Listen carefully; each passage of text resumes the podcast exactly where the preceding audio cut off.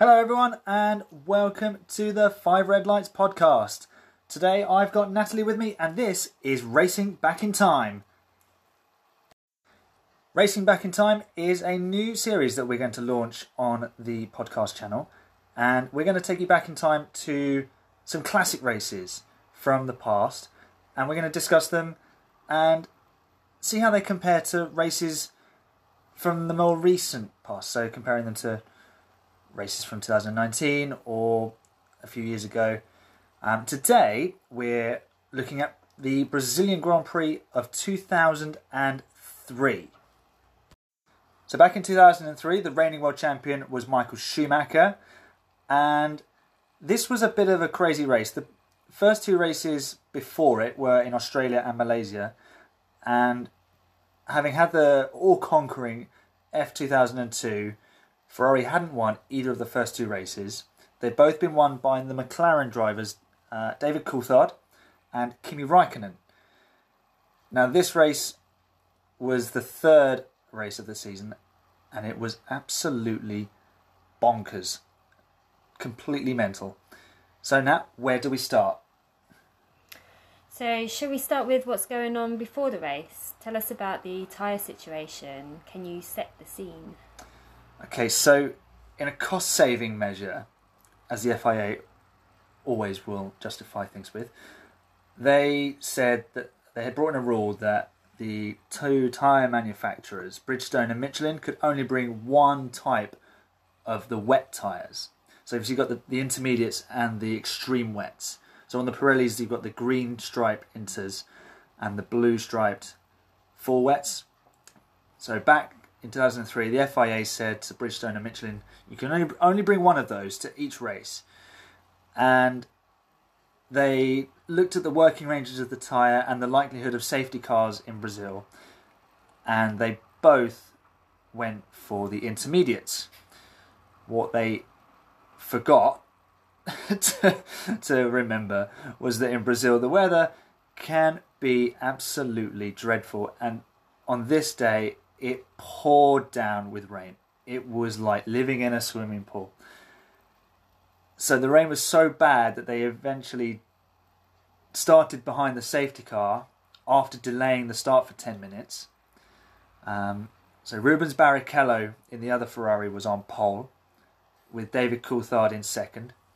Mark Webber in the Jaguar had done a brilliant job to get third, and Kimi Raikkonen was fourth. Now, Raikkonen had just won his first race. Obviously, at the moment, he's a bit of an old timer. He's 41 this year. So, this was back when he was 23, I think 23 years old. And he just won his first race. So, he was full of confidence. Um, a couple of the other big names from that time uh, Michael Schumacher qualified down in seventh. Juan Pablo Montoya for Williams qualified ninth. Uh, and they ended up spending seven laps behind the safety car before they eventually got going. Oh, okay. Seven laps behind the safety car. So, what happened at the start? So, the safety car turns off its lights, it's going in, it goes up the hill out of uh, Junção, the final corner. Off it goes. They are backed up by Barrichello. He kind of overdoes it, really, because at one point you've got Barrichello in the middle of the road, David Coulthard on I think he's on his right, and then Mark Webber's on the inside. So they're almost three cars in a straight line across the road, and they're not allowed to overtake before they cross the start line. So he, I think Barrichello is just trying to play a bit of a trick on everyone and catch them out. So getting them really close together and then, and then really bolting, but it doesn't work. And uh, Coulthard gets into his slipstream and just does him first corner, takes the lead um, and off he goes into the distance. The McLaren works really well around that track at the time. Further back, you've got Raikkonen and Montoya. They make some moves through the field. Raikkonen has passed Webber and then he dispatches Barrichello on lap 10. Montoya then jumps from 9th to 3rd and follows Raikkonen through two corners later. So Raikkonen passes Barrichello at turn 1 just like Coulthard did. And then Montoya so you've got the, the, the three corners, the S, the centre S, onto the um, Retro down to turn four, and Montoya gets past there on Barrichello. And they both zoom up behind Coulthard. who's just minding his own business, and all of a sudden, Kimi and Juan Pablo have brought a party to him. Uh, and at the start of the next lap, lap 11, Kimi puts one over on DC and takes the lead, and Montoya, again, just follows through, sort of hanging on to Kimi's coattails. But then the Williams, sit, uh, he starts to struggle and loses a bit of grip on lap 14, and Coulthard retakes the lead. So they're coming out of Junção, he just lacking a bit of rear grip, doesn't doesn't drive out of the corner, and DC takes the a tighter inside line where there's a bit more grip, and just whips past him. And then he's followed by uh, Michael Schumacher, who's slowly, menacingly making his way through the field, and you're watching it and you're thinking Schumacher's about to pull a worldie here in the rain again. So he's up to P3, and the top three is Raikkonen, Coulthard, and Mon- and uh, Montoya's been passed by Schumacher. Wow, that's an interesting opening few laps then. Wasn't there an accident that brought out the safety car again? Yeah, there was. Uh, Ralph Firman had a suspension failure on the main straight in the Jordan. He spins, obviously his, his front right suspension explodes uh, and he loses complete control of the car. So he spins out of control, almost takes out his own teammate, uh, Fisichella, and he wipes into the back of uh, Olivier Panis in the Toyota. Uh, brings out the safety car, opportunity to pit, and back in these these times they were allowed to refuel. So in 2010 they switched from allowing refueling to no refueling, where they had to carry all the fuel in the car. Okay, yeah. So it was it was a lot a lot different. It was a lot more on strategy, and when it was wet or the safety car came out, it just threw everything up in the air, even more than it does now. Because now it's more about the tyres being on fresh rubber. Here it was get on new tyres, get some fuel in the car, and see see where that took you. And especially in the wet, it was a real lottery to see where everyone ended up. Now Coulthard and Schumacher pitted, wise old heads, but Kimi in the lead.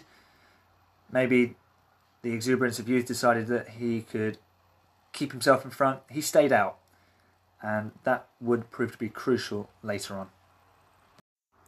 Okay, so that's really unfortunate for Firman. Can you tell us about turn three? Well, we reached lap 25, back underway from the safety car restart. And on the TV, we see two cars in the barriers. One of them is the Jaguar of Antonio Pizzonia, and the other is Juan Pablo Montoya. Now, they've crashed on the outside of turn three. They've spun across this bit of water as they're getting round the corner, and there was water coming across the track as they got back on the power. Were they the only ones to go off there then? Well, funny you should ask that. No, they weren't. The next lap around, lap 26, Michael Schumacher, he flies off into the wall. The Rainmaster himself has crashed. Now, uh, it was on ITV at the time, and they were they were with the lady in the pit lane. She's doing an interview with, I think it was Ralph Firman actually, and all of a sudden you hear Martin Brundle shout, "Schumi's off! Schumi's off!" it's a bit rude. He cuts across this this lady, Louise Goodman, in the pit lane while she's mid interview. Wow. he does apologise afterwards, but um, yeah, Schumacher flies off into the wall. There's three cars now. He's because they've all gone off at the same point.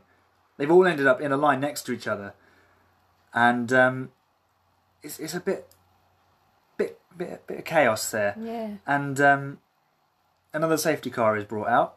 This time, Raikkonen pits, uh, and David Coulthard retakes the lead. So when they get back underway, there's two more victims that fall into the, this trap at turn three. Uh, Jos Verstappen, dad of Max Verstappen, and uh, Jenson Button, an- another driver who was actually very, very handy in the wet. Uh, they both go off. I, th- I think Verstappen doesn't actually make it as far as the wall. Minardi wasn't quite Minardi wasn't quite that good. Uh, Button, he had a slightly different accident. He got round the corner, corrected the slide, and as he corrected the slide and steered across, he found grip, and the front tyres just gripped up, and bang, off he goes straight to the wall. Uh, so fourth safety car. Gosh, that's crazy. Why were the rivers only at turn three? So the circuit at Interlagos is in a bit of a bowl, and the the uh, the start finish straight is at the top of the hill, and they go down through the centre S, going down the slope, and this grass bank on the outside of the corner as they go round it was allowing the water to come down. Um, I think it was coming from drain pipes that were sort of allowing the water to sneak under one of the barriers, and it flowed down the the slope of this grass and across the track. A bit dangerous, Yeah, definitely. but it made a cool little quirk on the day, um, and we've not seen it since really, which is kind of nice because of safety. Yeah. We don't want people getting hurt, but we also want everyone to be challenged, and this was a challenge. It was a huge, huge challenge on the day. It was Barrichello's home race. How was he doing by this stage? He had a poor record at his home race, didn't he? Poor. It was dreadful. Oh, was it? Absolutely dreadful. 2003 was his 11th race at Interlagos, and he retired from nine of the previous 10. 90% of races. oh, wow. 90%. That is that is absurd. Uh, his best result, his only result, was fourth in 1994 for Jordan. He retired from all of the others. He'd been leading the race in 1999 for Stewart Grand Prix, who uh, was now Jaguar and are now Red Bull. Uh, so, in this race, obviously, he started from pole. Great qualifying lap, stuck it on the pole. Not such a good restart as we've discussed. Dropped back to sixth at one point. Uh, but strategy and a little bit of help from Schumacher throwing his car at the wall had Yeah, would him. help. yeah, because Schumacher didn't really ever do him any favours. Um, it was always Rubens doing the favours, unfortunately. So Schumacher crashing had obviously helped him be the only Ferrari in the race. Strategy got him back on track. He's back up to second behind uh, Coulthard. He'd found some pace, he'd found some confidence. And on lap 45 now, he takes the lead of the race. Now, if you know Brazilian sports fans, you know what they're like. They went nuts. Yeah, I can imagine. so, surely he went on to win today then? Right, get your calculator. Oh no, do I have to do my maths? Yeah, Mm, it's maths time, everybody. Okay, so can you divide 10 Yeah. by 11, please? And Okay. then can you times that by 100?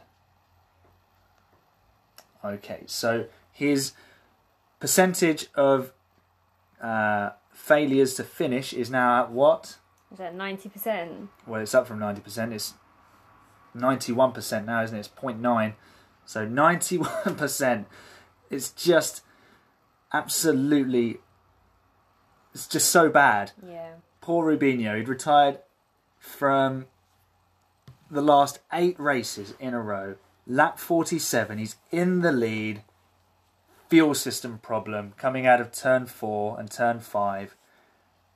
And that's it. His race is run. He pulls off to the side. He gets out of the car. And sometimes pictures can say so much more than any of our words. So Coulthard had the lead, but then pitted. There's a name we haven't mentioned yet, Giancarlo Fisichella, or AKA Fizzy. He was now second behind Raikkonen. Yeah, he pitted before they brought in the safety car at the start, and his strategy helped him into this position. So basically, they pulled him in, fresh tyres, filled him fat with fuel, and he was he was so slow in the early stages. But because everyone else was crashing, um, he saved a lot of fuel, and it kept him in touch constantly. Never fell too far behind. So by this point, his car's getting light. He's got some grip. The track's drying out, and he's closing on Kimi quite quickly. And uh, he's behind him for a few laps, and passes him eventually uh, at Mergulho, the turn 11. Uh, Raikkonen gets a bit of a twitch on, slides wide, and Fisichella fizzes his way through. It qualified eighth, so his car had some pace, and Jordan were, were a bit clever with their weekend. So the, the car was working fairly well around that track that weekend, which allowed them to do it. Okay, so let's take a huge jump to 54 and Mark Webber. What was he up to?